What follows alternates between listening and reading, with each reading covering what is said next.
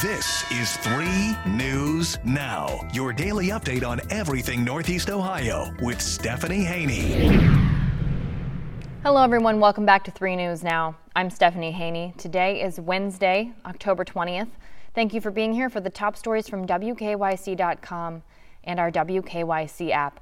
We start with a story that continues to keep the attention of the country. We now know that a medical examiner has been called to the Carlton Reserve area as Brian Laundrie's parents search for their son.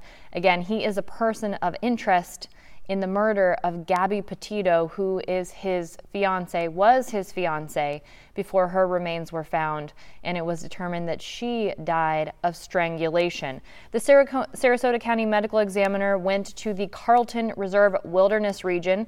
That's where the search has been underway for weeks for Brian Laundrie. Now, next to that reserve is the Myakkahatchee Creek Environment Park. Now, that reopened to the public on Tuesday, but it is again now shut down by law enforcement, and Laundrie's parents, Chris and Roberta, went to the park this morning. They have since returned home, but we do know that their lawyer, Stephen Bertolino, said the FBI and Northport Police Department had been contacted and told the couple they intended to help search for their son. And it was after a breach search off of a trail, according to Bertolino, that they found some articles belonging to Brian. And as of now, law enforcement is conducting a more thorough investigation of the area. The Pasco County Sheriff's Office did confirm that it did bring in a canine cadaver unit to help in that search.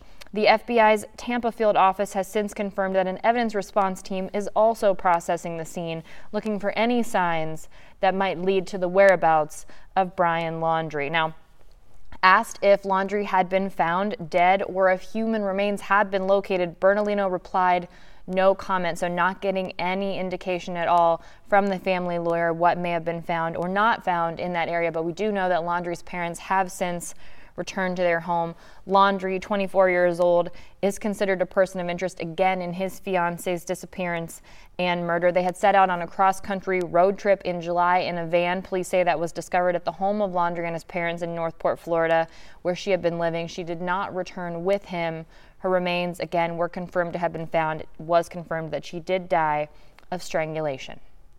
Now, in the latest update related to COVID 19 vaccines, U.S. regulators are expected to rule today on authorizing booster doses of Moderna and Johnson & Johnson COVID-19 vaccines. That's according to a Food and Drug Administration official at a government meeting. The FDA's Doran Fink had previewed that some announcements would come later today, including something related to the expected permissibility of mixing and matching those booster shots, so not necessarily having to stick with the brand that you initially got if you are someone who is eligible and does get that third booster shot, if that does get that FDA approval.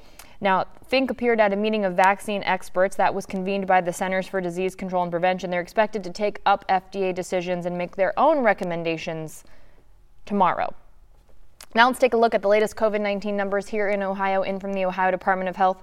There have been 4,574 new COVID 19 cases reported in the last 24 hours as of today. That's almost 1,000 more than we saw yesterday. Right now, there are 2,975 people in the hospital being treated for COVID 19, and of those people, 864 of them are being treated in an intensive care unit. Now, as Many industries try to bounce back from the effects of the pandemic. Restaurants are still struggling after the impact.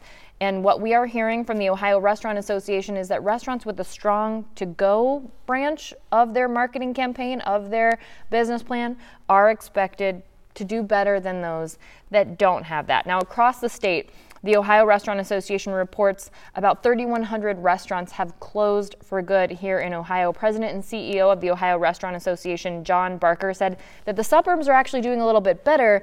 The downtown areas are a little bit harder. And he said that's not particular to Northeast Ohio. That's something that's being seen in major cities around the country.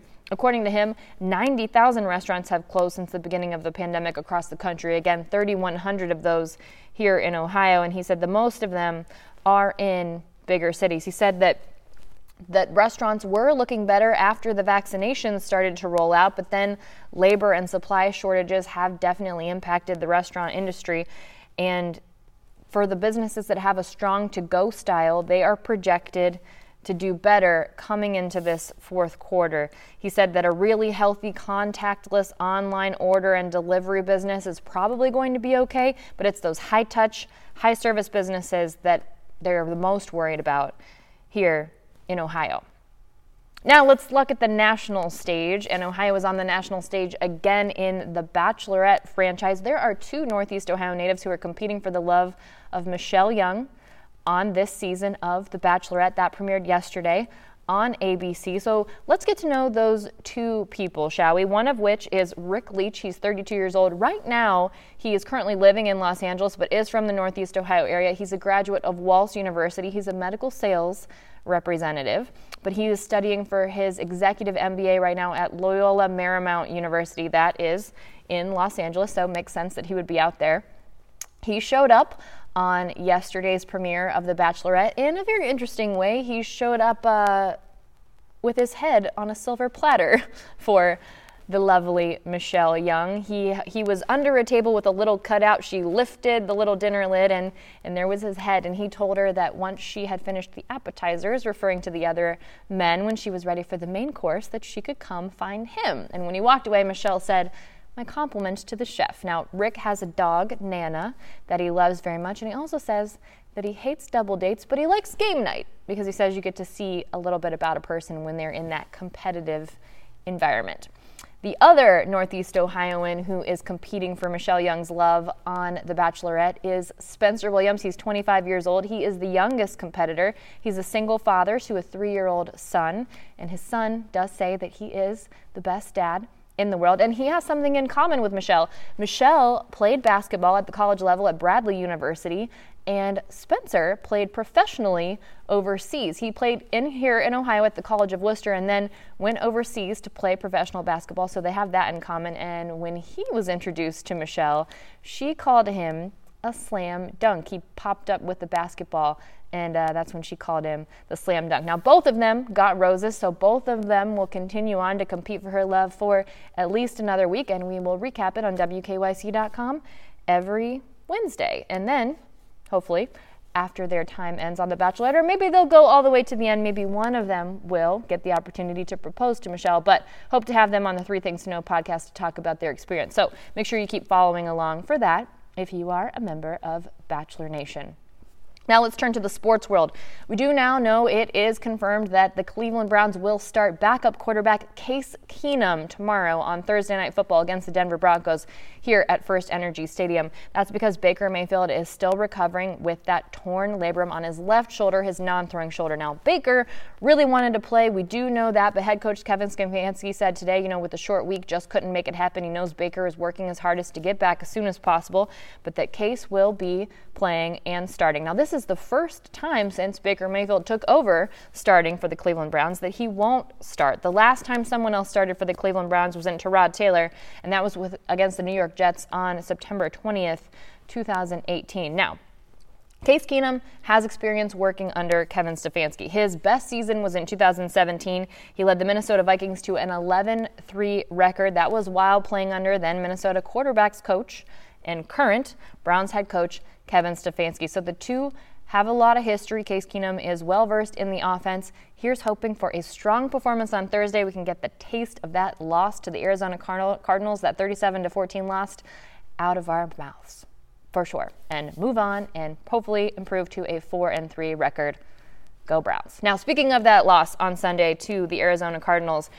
Afterwards, quarterback Kyler Murray had some words for defensive end Myles Garrett. If you might remember, Myles Garrett's Halloween decorations got a bit of national attention. They were posted by TMZ. He's got gravestones in his front yard with the names of quarterbacks around the league on them. Well, Kyler Murray said something to him about that. You know, they played together at Texas A&M in 2015 before the transfer to Oklahoma. And Murray said to Gary, he said, Why you got me in the graveyard, dog? And he said he needed some added motivation. And then Murray said, Well, at least mine didn't have RIP over it, talking about the tombstone. And Garrett said, True, but that wasn't the case tonight. And he told him that he really played well on that field there. He, he did have a great game, taking the Cardinals to a 37 to 14 win over the Cleveland Browns. Again, hopefully we see a different situation on Thursday against the Denver Broncos. But if you want to see Myles Garrett's quarterback graveyard, you can see that on WKYC.com. Also, another very popular Halloween decor, making a lot of attention here in the Northeast Ohio. It's the yard that belongs to Alan Perkins of Olmsted Falls, and it's a really over the top skeleton theme. It's gotten the attention of the Today Show and also Star Trek actor George Takei. Now, this is part of it's a skeleton that's really like kind of busting out of the house. You have to see it, it's on WKYC.com. But what's really cool here is it's part of something called Skeletons for St. Jude's. Now, this is a nationwide fundraiser. There are more than 150 houses participating that have decorated their houses with these over the top skeleton themes, and then each house has a QR code directing visitors to a donation page. And the fundraiser doing very well. That's what Perkins told our 3 News digital reporter Hope Sloop. He said they went from 25,000 to 29,000 in two days. They do still have a ways to go, they say. As of yesterday, the group had raised just under $30,000 for St. Jude. So if you want to check that out and those opportunities to donate, head to WKYC.com for the information on where to see that house in Olmsted Falls. It's definitely worth it. And because it's Wednesday, we're going to end here on your good news break. It's All Good News comes out every Wednesday at 1 p.m. on the WKYC YouTube channel. Check it out. This week we have very cool stories, very sweet stories. We get to catch up with Martha Stewart and Snoop Dogg and see what they're up to. It's definitely worth knowing. And a very sweet Ohio groom who is really stepping up to take part of a package deal, so to speak. Also, adorable animals. We can't give you a good news episode without some adorable animals. And there are two very cool pups with one very cool trick in this week's edition of It's All Good News. So make sure you check that out. Again, subscribe to the WKYC YouTube page so that you do not miss a single episode. And also the WKYC app because we do send that notification every week after it goes up to make sure you get your midweek pick me up in the form of your good news break. That's it for 3 News Now today, and I will see you back here tomorrow with your rundown of the top stories from WKYC.com and our WKYC app. Thanks for listening to 3 News Now with Stephanie Haney from WKYC Studios. Subscribe now so you never miss an update and find more on everything you heard here on WKYC.com and in the WKYC app.